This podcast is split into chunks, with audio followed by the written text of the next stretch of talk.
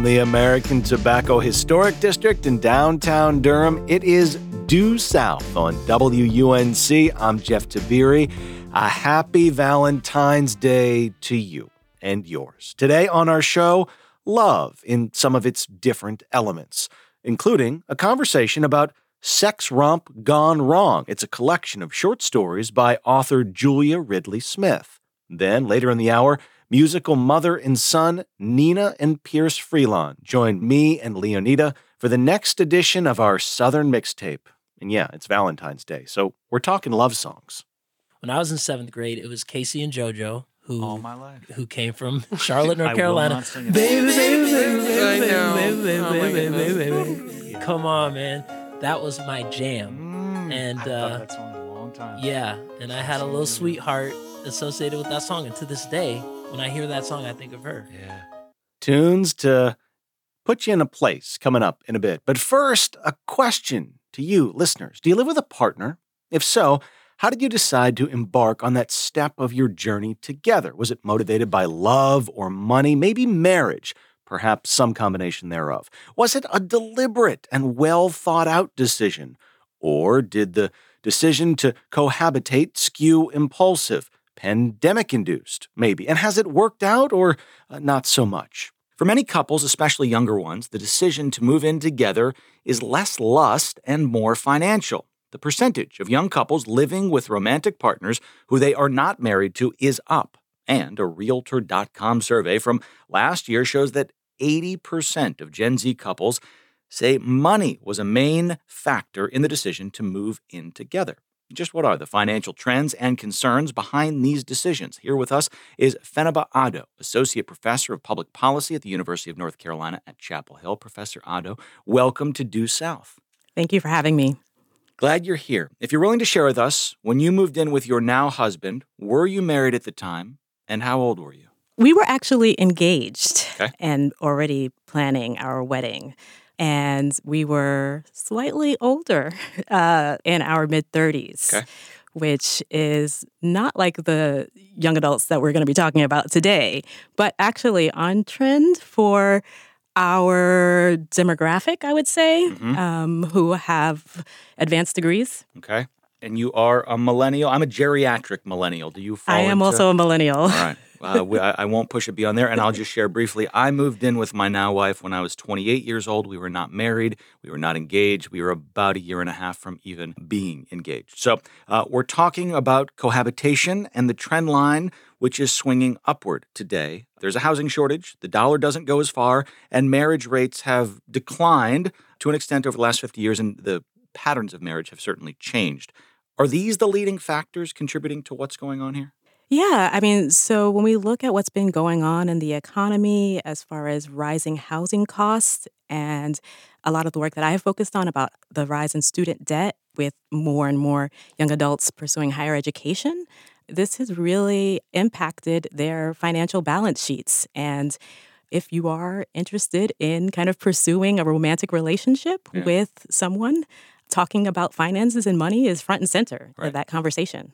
Other main factors that contribute to this? The ones I mentioned, student debt, which you mentioned, of course, a huge one. What else, if anything, is kind of in the space here? I think housing costs. I think um, when we think about that really early to young adult period, trying to establish a career, kind of stagnant wages, or trying to find a career or job that's going to allow you to afford housing is Mhm. is key. Is it, and it's hard. So those are some of the factors that we think about there.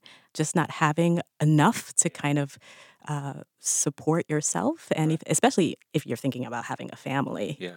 What are some of the benefits to cohabitating? So the first thing we think about is economies of scale, right? So uh, two incomes tend to be a little bit better than one for most. Yeah, so uh, having it, to yeah. only pay one rent, you know, save on utilities, you know, sharing groceries, even, you know, at a very basic level, you know, that extra income can go further than just kind of surviving on one. I think that's what a lot of people think about when they're making those those decisions. Like, why am I paying my rent but spending all of my time over at your place? why don't we kind of make a smart decision and kind of combine those uh, those bills that we can? Right. And there are ancillary benefits too. I mean, you talk about groceries, and it's also you don't need two Netflix accounts anymore. You That's can right. have two profiles on one account, and now you can get the Prime or the Disney Plus or whatever it may be. But you can uh, stretch the dollar in different ways. That's right. That's right. You Yeah. know, how can we what what and how can we combine to reduce our expenses? So, if cohabitation is highest among Generation Z, reminder, those born in the mid 1990s through the early 2010s, I'm curious if you can speak to how it compares to millennial cohabitation. Millennials, reminder, uh, are folks born in or around 1982 through the mid 1990s. I guess I'll highlight two things. One is that, you know, they're still young, right? Sure, so this is when we would expect, you know, high rates of cohabitation to be happening. I think what we also see combined here is changes in marriage, right? And when people enter into marriage. Mhm. So that's the age at first marriage is continuing to increase Right. and be later. So they're not thinking about marriage at this point. And so we see uh, cohabitation being a viable and less stigmatized option. I don't know if this question is going to be repetitive, but I'm going to ask it anyway. Are people moving in together at younger ages, or is the age about the same as it has been historically? And it's just, as you point out, that fewer of these couples are married at that age. I think it's the latter. Yes, Okay. it totally makes sense. Uh, so we tend to think like early adulthood being between 18 to 24, and then like young adulthood 25 to 34. And so during those two periods Right, uh, right, right. Of, of early and young adulthood, we see increases in both of those kind of age buckets. You've written about racial economic inequality with a focus on higher education and family and relationships. So if you can, like let's take this big cohabitation thing and let's break it down a little bit along socioeconomic and ethnic diversity. What more can you tell us on kind of the second level of who is or isn't and just pull the curtain back? Yeah, so I think one of the most fascinating findings in this work is that Black or African American women are less likely to cohabitate or be in cohabitating relationships, Mhm. but at any given time are more likely to be in cohabitating relationships. So we see, you know, they're more likely to be single. Um, but if you do kind of like a cross sectional snapshot, um, the types of relationships that they are in are cohabiting relationships. What about socioeconomic status or education attainment? What are the kind of the lines of demarcation, the the notable differences here? Yeah, the the reasons why couples or uh, or how they express why they moved into their relationships do differ by social class status. So, low income or couples with less advantage are more likely to cite economic reasons for why they decided to move in together, whereas higher income or couples with advanced degrees are more likely to say they chose cohabitation as a pathway to marriage. Fenaba Addo, Associate Professor of Public Policy at the University of North Carolina, Chapel Hill, is here with us on Due South. We're discussing cohabitation and uh, also some of the financial strains that may be impacting younger adults and why it is they're coming together to live under one roof with one oven and one main door. You get the idea, cohabitation. Uh, you've done some research, uh, Professor, on the ways that young adult cohabitors are financially combining their lives, credit histories, bank accounts. Tell us about your findings, please. So, one of the, I think, key findings here is that the types of ways that people combine their finances matter for the success of the relationship. So, when we see people who combine what I kind of call investment types of accounts, so home ownership, Mhm. uh, savings accounts, that is associated with successful or staying together. And when they combine credit accounts or debt based accounts, Yeah. it's associated with a lower likelihood of staying together. And this is, I think, important because when we look at this particular demographic, this is a group that has been accumulating a lot of debt or debt based products, if you will, including student debt as well as credit card debt. You've got to be on the same page philosophically if you're going to be taking on large amounts of debt, or you're going to you're you're heading toward a perilous place. Yes. That's that's a generalization. That's a, yeah, yeah. That's that's what I would say. Or you should be having discussions about how and why you are combining this debt and how you're going to work through it together to pay it off. This cohabitation, I'm thinking about it in my head as these are renters, these renter, renter, renter. But what about cohabitators who are buying homes together but not yet married? Do we? What, what's the trend line there? If you can speak to that. Yeah, I'm not sure I we know a trend, but I will say that in the data that I have explored, I was actually surprised at the number of young adults who are sharing mortgages and are um, co-owners on homes. I think what this is reflecting, and this is I would say a little bit more speculative than what we know about Sure. know, from the data, is that cohabitation is not always necessarily a pathway to marriage, but is a relationship status within itself, right? And so um, maybe these are couples that are planning to eventually marry, but maybe not. Maybe they are comfortable just sharing and not marrying. Just a couple of moments remaining here for us. Uh, do you have an expectation or a forecast? Would you dare offer some sort of smart speculation about how this cohabitation trend line is going to sway or not sway in the decade or decades in front of us?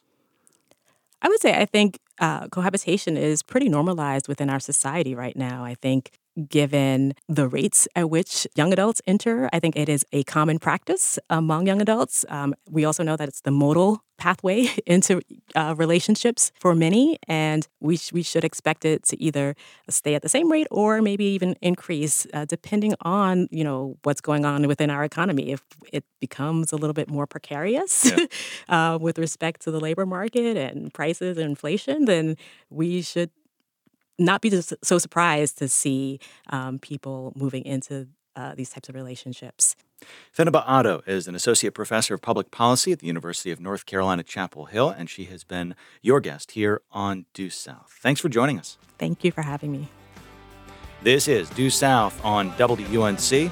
We'll be back in a moment.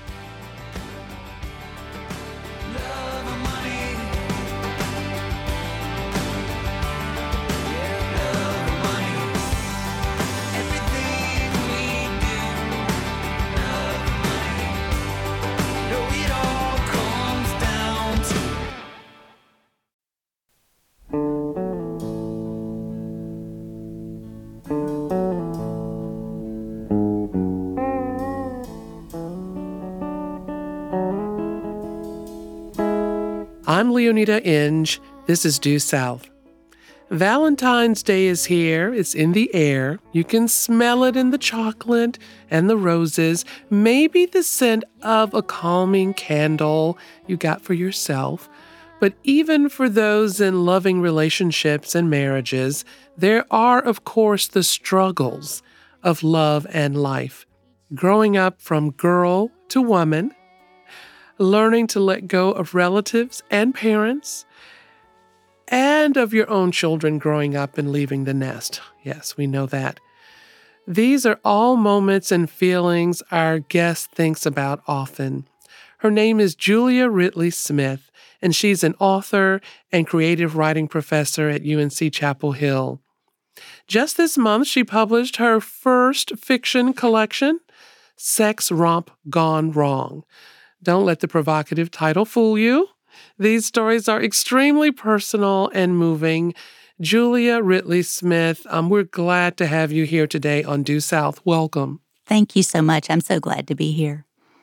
Well, this book, the, the title alone, made me want to know more. So, like I mentioned, you know, the title of your short story collection, it does get right to the point Sex Romp Gone Wrong. But tell us why this title and how these stories fit together. So, this title is actually the title of one of the stories in the book. And in that story, it's the title of a tabloid headline.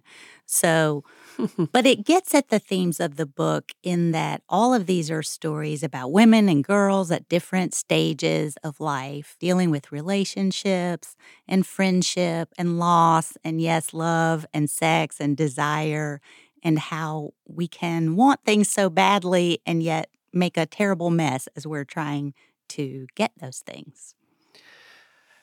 I laughed a lot. Good, you're as I supposed was, to. As I was going through the book, you know, like you, I'm a woman, I'm a mother. My mother has passed, but I'd like to think um, we were close enough. You know, Yeah, we had a lot of miles between us during some very important years, you know, like in those 20s, 30s, 40s. But how do these themes and your experiences like shape this collection? Sure. Well, like you, my mother also has gone on, um, and we were very close. So there are a few stories in this collection that feature people in um, nursing homes and my experiences with her and with my dad when they were ill and dying. She kind of shaped those stories. But there are lots of other ways in which my life experience has shaped these stories, even though they're they are definitely fiction. Um, there are It's- it- elements. they sound too real. It sounds so real. there are definitely elements or, or things that I pull from my real life. Like I grew up in Greensboro. My parents had an antique shop. So that um, one of the stories features an, an antique shop. So there are things that people who know me would recognize as coming from my real life. But they're also these characters that are sort of formed in part by my imagination, but in also in part by the feelings and experiences that I've gone through as a woman um, growing up, you know, in the South and being taught particular sets of manners that don't necessarily align with the things we want to do in life. I think that's probably one of the biggest um, things that I like to explore in my stories is that, you know, that gap between what we're taught we're supposed to act like as women and what we might want to act like. Mm, I, I noticed that right away that I could tell a Southern voice was writing Mhm. this about Southern women. And I actually appreciated that. And we're a little different, I think. Yes.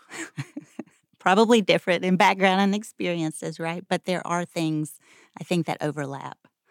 Um, like sex. like sex. you know, like right? now, you know, in these stories, the theme of sex and romance is obviously there, but so are some other kinds of love. And I do want you to make sure we touch on all of them. So, what are the other kinds of love that you do touch on in these stories? Yeah. So, in addition to romance, um, and you know, I don't think romance doesn't hold for long in these stories. You might get into a romance, but it pretty quickly breaks down, right, in some kind of way. But there are also stories in here about friendship, about friendship between women and girls, and also about what it's like to be a mother and what that love feels like. Um, you know, I'm a mother. I have a grown son now. So I'm kind of a recent empty nester. And I think in the last few years in particular, I've just sort of been looking back over this, you know, the first 20 years of being a mother and all the different feelings that I went through and, you know, just how crazy that love is that you have for your kids. I know I have to ask you because I have two boys. Mm. And I wonder, did you find yourself, especially around like Valentine's Day, did you buy him gifts and candy and just kind of everything maybe you wanted somebody to give you while you were growing up? Sure. But I found myself doing that with my sons. I did. Yeah. I mean, I still we still have some corny, you know, top of a chocolate box on our refrigerator that's like two puppies, you know, in a heart that I gave him one year. Um, yeah, my grandma used to send me a Valentine when I was little, and I loved that. I know, but for boys, I found myself wanting, you know, Southern boys who I felt would be kind. I wanted them to be Mhm. kind Yes. Southern gentlemen. So I needed to show them an example of how, of what to do because I wanted them to be able to do that. Absolutely. When I found out, you know, when I first got pregnant, I thought, I'm going to have a girl. I'm going to, I don't know. I had this feeling, and I was wrong, you know. And so when I had a boy, and then particularly when I realized he was going to be my only child, you know, I just really wanted to raise him to be a kind man. Um, and so that was always one of the things that was most important to me. Me too. So the title story of your collection is about a woman who plots to conceive a child while at a convention hotel with her husband and her teenage daughter. So please tell us about her predicament. Okay, so the woman in this story is named Liza, and she is sort of reaching um, maybe the later years of her fertility. And her daughter is um, 13 and sort of at the beginning of her journey as far as, you know, um, she's coming into puberty and adolescence. And she's really wanting to meet some boys. But the mom in this story is um, you know, at this point, struggling with her infertility, and she has made a date with her husband to kind of meet her during his lunch hour during his IT convention that they're there for. Um, and she really wants to have another child, even though she feels like this may not be the best stage of life for her to do that. Yeah, thinking about. So now I want you to read a section of that story which is the title of the book, Sex Romp Gone Wrong. And you can pick it up with the mother, Liza, and her daughter, Grace. Yes. Okay. Now that Grace was 13, strangers no longer asked Liza if she was going to have another baby. Each time they'd said it as the years went by and no second child appeared, like a blow. Liza's friends with children Grace's age said she was crazy to one another.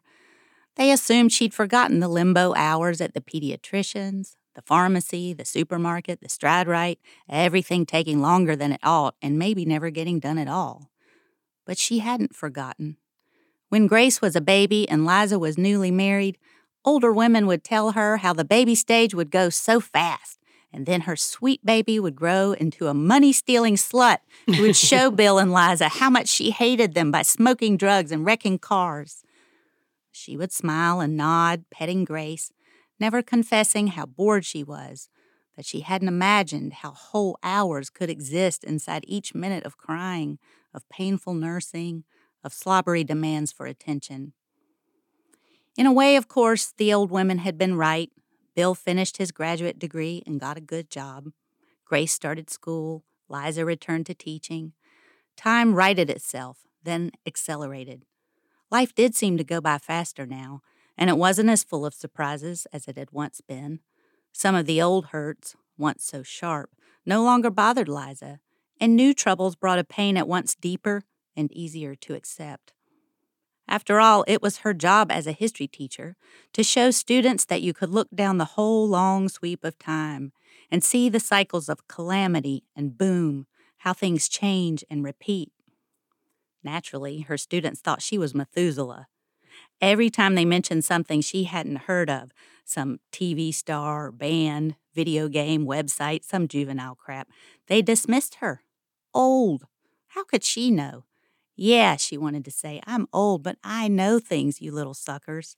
Sometimes she said it, without the suckers, to Grace, who was going into ninth grade in the fall, one more year to go until the grade Liza taught.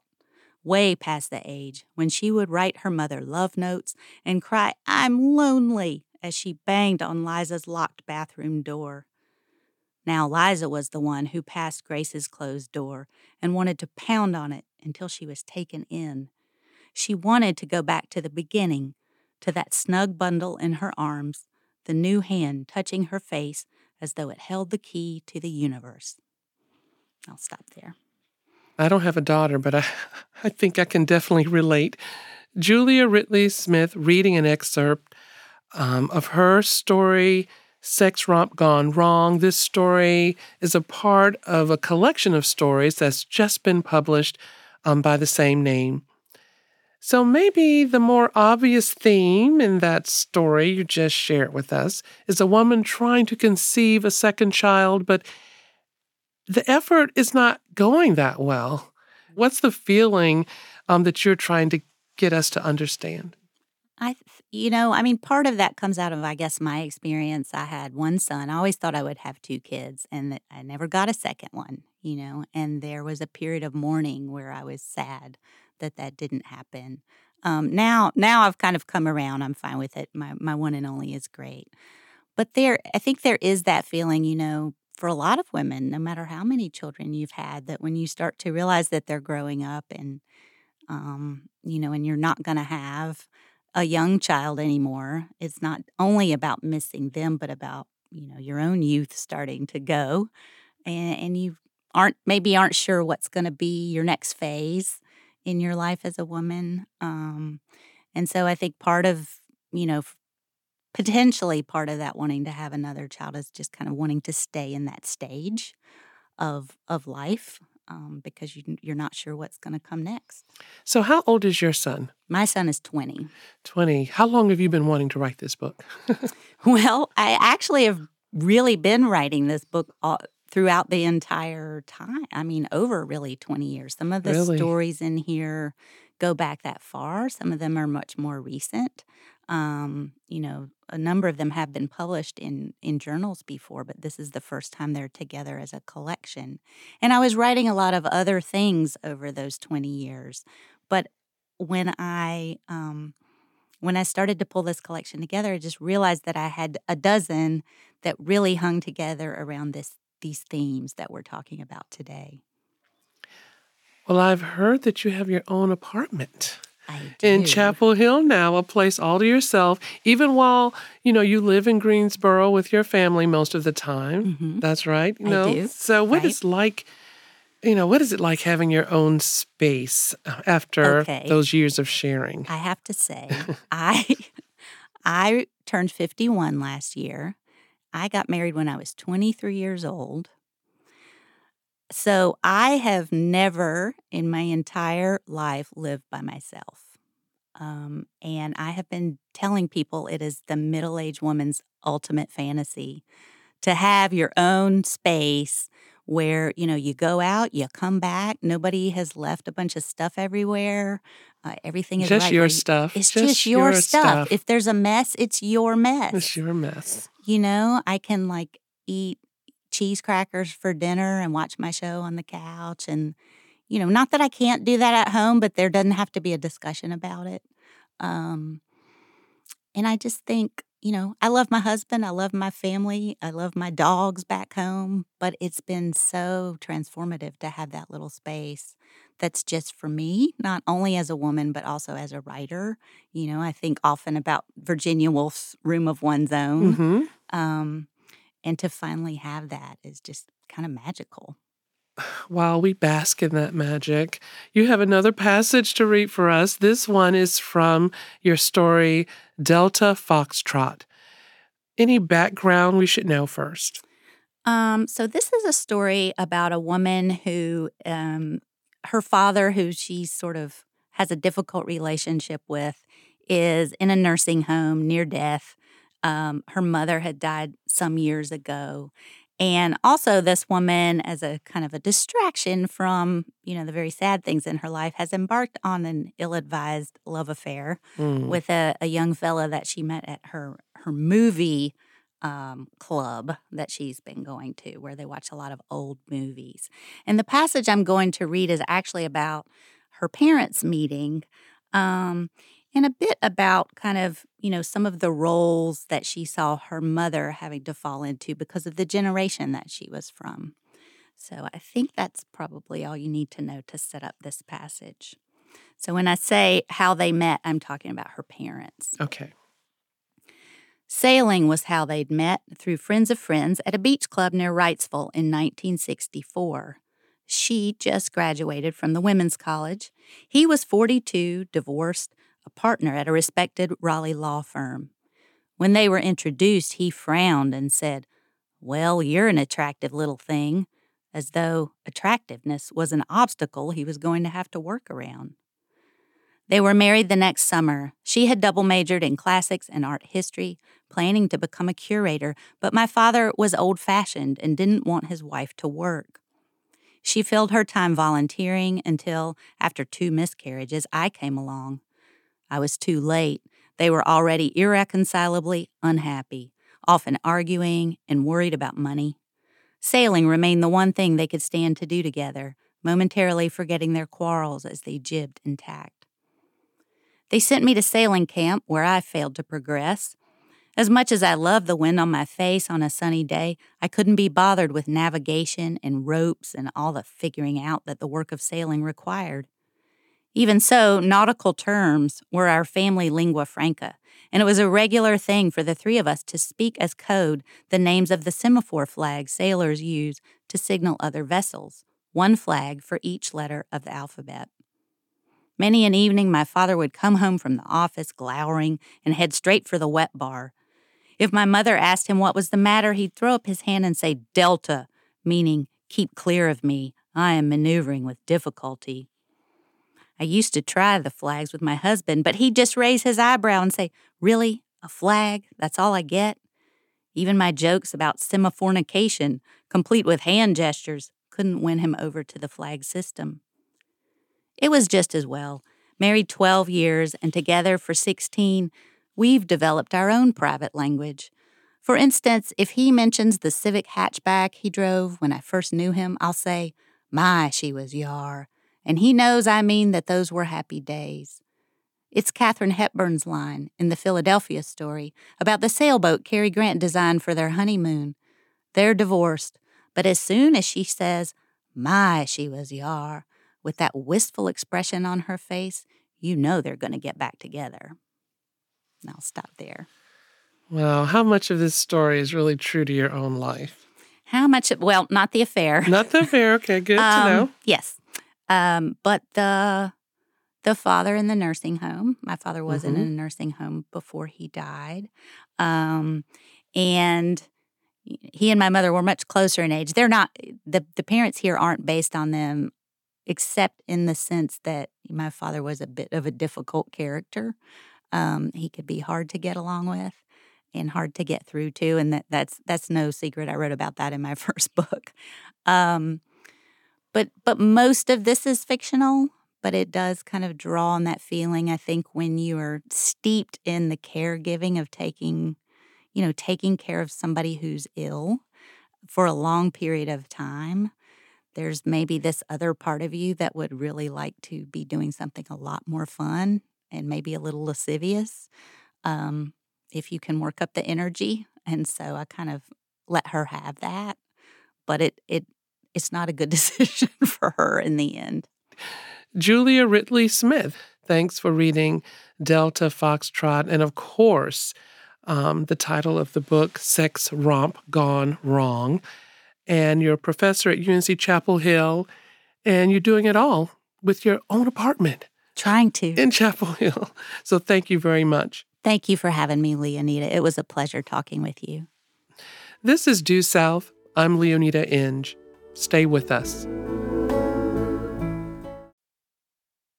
Happy Valentine's Day.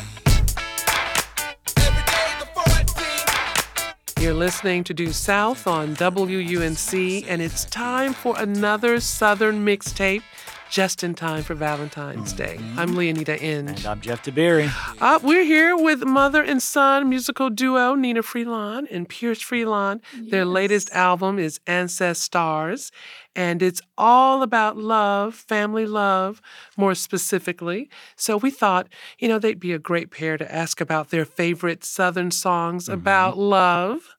Nnenna, Pierce, welcome back to Due South. Thank you. Thank you. Thank you. Well, I love that we're doing a love theme Southern mixtape. You know, I'm not mean all the time. I think of love songs mean all at all. the time. I don't try to be because I feel like we came up during a time when making a mixtape, and Uh-huh. I've made a few for someone was a big part of the wooing process. Yes. I won't tell. I made I want to be wooed. What do you mean you won't tell us? you know, no, I'm just No, no, saying. don't say a, I a- won't tell a you. gentleman told me from college. He just told me like two years ago, just thanking me for a mixtape I gave him back in the 80s. Wow, well, that's a good. Or was it the 90s? I think I gave it to him. And then I'm like, wow, it took you that long and three wives to finally tell me what that mixtape meant to you. I put my heart. It, oh my, I said, We're loose. We're off I and running. said, Here we go. I said, Wayne, free. keep it. No. Wayne. So, but can you give us a morsel? What was one of What the was one of tracks? them? Yeah, Yeah. that was on that mix. You know what? I, I know one song that was on there, I think. I don't know how southern it is, but I'm an Etta James lover. and I know that she, but I think um, I, I put on that rather go blind. Oh. I would rather, I would rather go blind, boy, than to see you walk away from me, child. Yeah, I was a child and I was associating my life with uh, Etta James. Uh, I'll drop two quick ones in here, and uh, really, we, we want to hear from you. If not, if when I was making those mixtapes for somebody that I was, uh, I just it, it was Trying to woo. trying. To. Uh, one twelve, Cupid. Ooh, That kind of love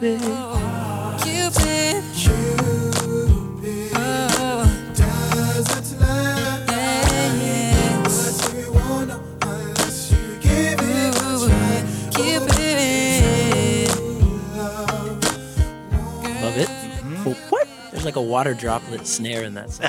there is, and I'm going deep in the archives for this one. Do you remember Brian McKnight? Hell Yes. All right, all right, little B McKnight. Yes, yeah. Aren't they What- from Alabama somewhere? Yes, I, Alabama. I'm not sure. Alabama. Yeah. but what about y'all? What was like that go to either if you were trying to woo somebody or if they dropped a particular song for you, you were like, oh, now we're in business. Mhm. Well, uh, for me, per- or you ask, you're not asking about Brian. You're asking about me. About you. Uh-oh. Because you said Brian McKnight, you didn't name a song. I was thinking, Anytime. okay. Do I think so. ever cross Yeah. your mind?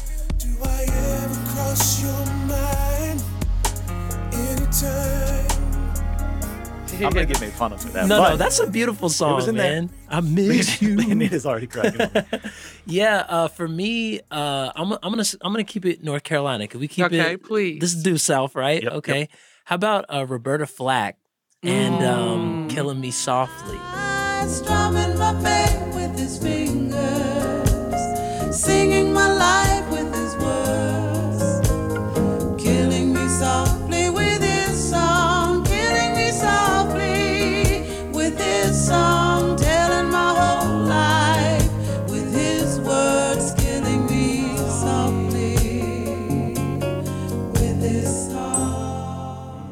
oh my goodness, you hit it on the nose. This Yeah. is why we have experts in. Yeah. This is why we have Yeah, people who know. and it. and now, like you, Jeff, I grew up in the '90s, and I was introduced to that song by the Fugees. yes, of course. It Yes. was Lauryn Hill, you know, Yep. Pras and, and um, uh, Wyclef.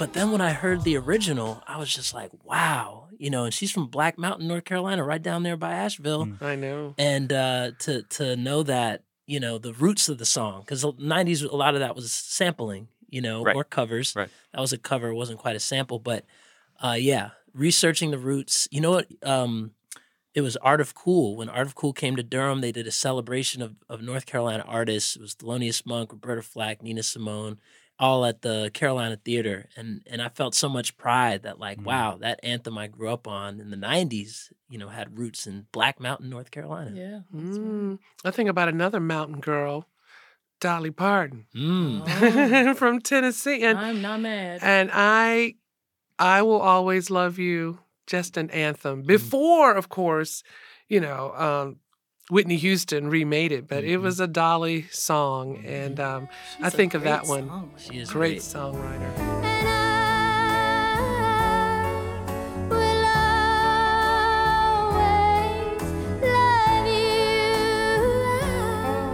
I will always love you. what about you? What, Well, you mentioned North Carolina. I'll start with that. So, if we were going to say North Carolina, I'd say Thelonious Monk and Round Midnight, which Mm. is, you know, a, a sort of a, you know, a love song that you're sort of reaching for that love and you're you're missing that love.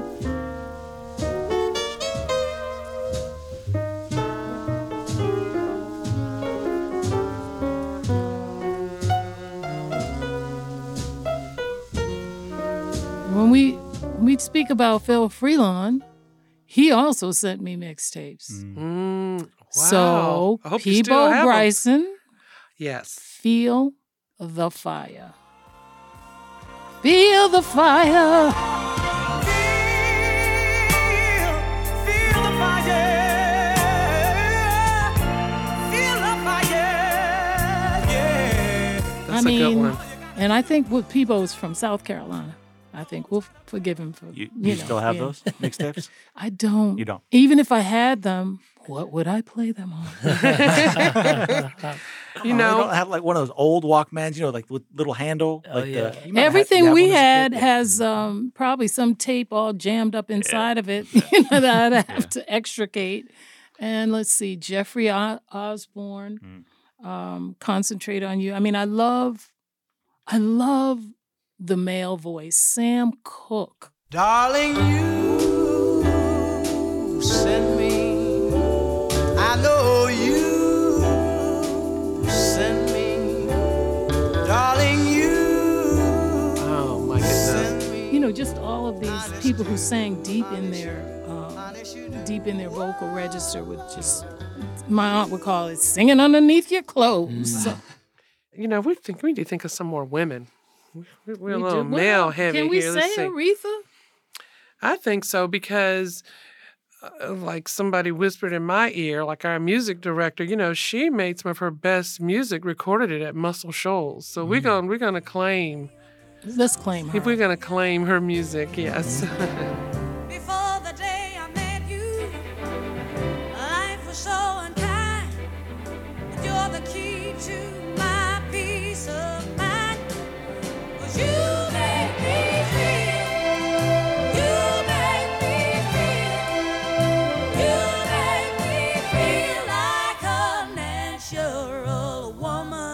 another, speaking of North Carolinians, I mentioned her earlier, um, Nina Simone Yeah.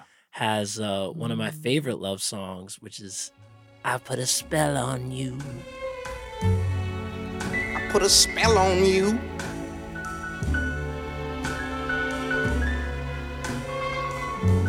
Cause you're mine. It's like a creepy love song. Yes. You, you, you're mine. You're mine. oh, perfect. We're not even going to give you a choice. Well, I'm here with Nnenna Freelon, um, a seven time Grammy nominee, jazz musician, and host of the podcast Great Grief that we enjoy so much, and Pierce Freelon, you know, musician, storyteller, author of the children's books, you know, Daddy Daughter Day. I, I, we really like that one. Thank you. I'm generally interested in setting when it comes to music. Like Hmm. there are certain times, there are certain things I want, right? Like as a, a one-off example, like once the kids are down, cleaning up the kitchen or tidying up loose ends uh, for for work. For me, like it's Davis, it's Coltrane. Like that's often what's on in Yeah, the yeah. kitchen. Mhm. But back to this conversation with love. When do you when do you find yourself reaching for love tracks, ballad songs? Like, is it a particular time of the year? I mean, yeah, we're coming up on Valentine's Day, okay, but like, are there times in your week? Like, is it a, a Sunday morning thing or? Mm. you know, I'm, I don't gravitate to love songs as a particular genre, but I love a good ballad. Yeah. Mm. I just love a good ballad that makes you think. Mhm. Um, so that could be any time, at any on any day, on any given day. Um, because music is, you know, you know, it's interesting about love songs. If you fell in love on a particular song, Mm, and then you fell out of love with that mm. person that you Yeah. associated with, Yeah. all of a sudden the song is tainted with the kind of oh dear. You're, you're, you're, you're making me think of one. You're making me think of one. I remember seventh grade DSA. That's where your son went Yes. to school, right? So for all my bulldogs out there, Durham School of the Arts. When I was in seventh grade, it was K-Ci and JoJo who All my life. who came from Charlotte, North Carolina. not sing. Baby, baby, baby, baby, baby, baby, baby, Oh, baby, baby, goodness. baby, baby. Come on, man. That was my jam. Mm, And, I uh, of that song in a long time. Yeah, and I had a little sweetheart associated with that song, and to this day, when I hear that song, I think of her. Yeah. You know? In a good way. Oh yeah, it was In a- good. in it a was good enough way. It was good good enough enough. You know, seventh grade love is sweet. You know, puppy dog eyes and you know dances where the teachers are trying to keep enough room for the Holy Spirit between you and your and your dance partner.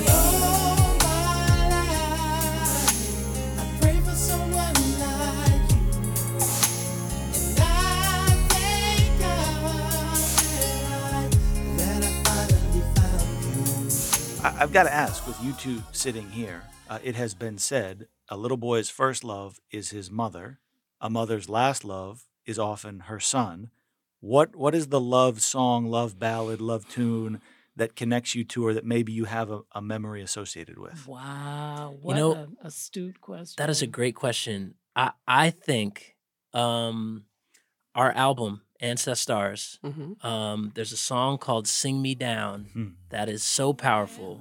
It features Alvin Chea of Take Six uh, and my buddy Jarrett Johnson, and it's a lullaby. Uh, it's a song that was on my mom's album Maiden Voyage. We we we redid the song for this album, and um, in the context of the album Ancestors, it's really about you know it's about for me death and and the love of of laying someone to rest. Um, beautiful, beautiful song. Swing me down, sing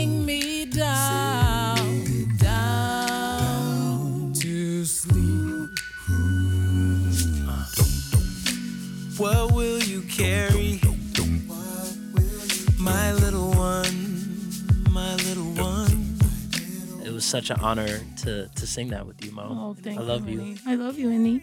Okay, so this is a problem. Your question. Let me just say, it's a little bit of a problem because I have not one, not But two two, but three, children. Oh my, that's true.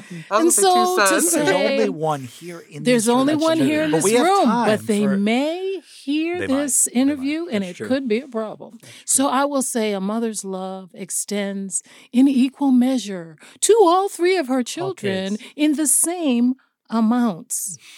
How did I clear That was it up? Did I did it. clear it Smart, up? and You that was it. fair. That was safe. That was Yeah. And diplomatic. safe, I only have two children. Leoneda only has two boys, so three is it's even more of a juggling act. Yeah, Mhm. clearly in this conversation. You know, I've been thinking of another Tennessee girl. I am a big fan of Valerie June. Mm. Oh, yes. and that twining and whining that she does. I mean, but I I love it. And from the first, I, I don't know if it's her first commercial album, but Somebody to Love. I'll be somebody.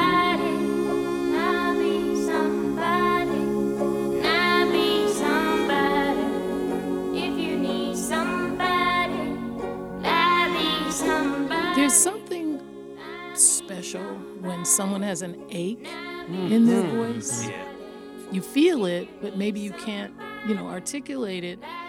It just brings you to your knees in a, in a song, especially when it's coupled with a lyric that has longing in it. Oh mm-hmm. my God. Somebody, somebody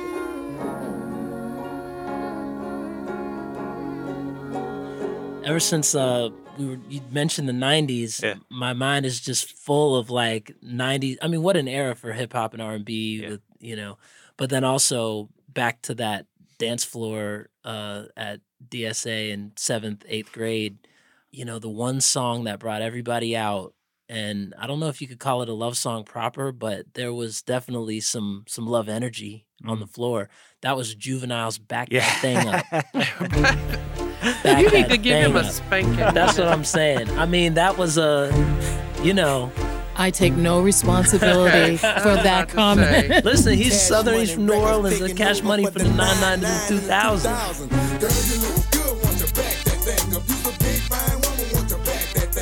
There's love and then there's lust. Thank, They are thank you. different. They They are- are different things. Thank you.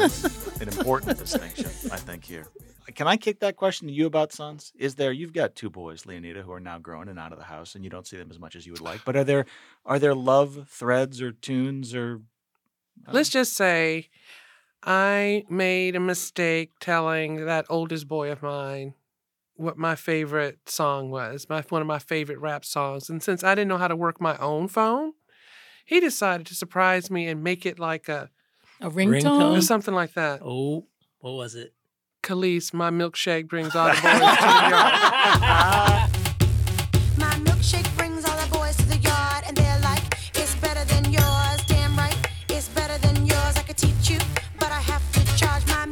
And I was like, We're done. oh, Drop the mic. My, that's a love song to me. segment over? But I was like, I can't believe it. That's a good one. I love that for you. Do you? That is a, Thank s- you. That is a gift that only a son can provide. I know. He's like, oh, mommy likes that song, and put it on my phone. I That was is like, hilarious. well, thank you very much. It's been a treat to talk about Mm-hmm. love and love songs with Nnenna Freelon and her son Pierce Freelon, and um, just good luck. Good luck with all Thank the projects going on now, and just keep the music coming. Thank you. Thank you.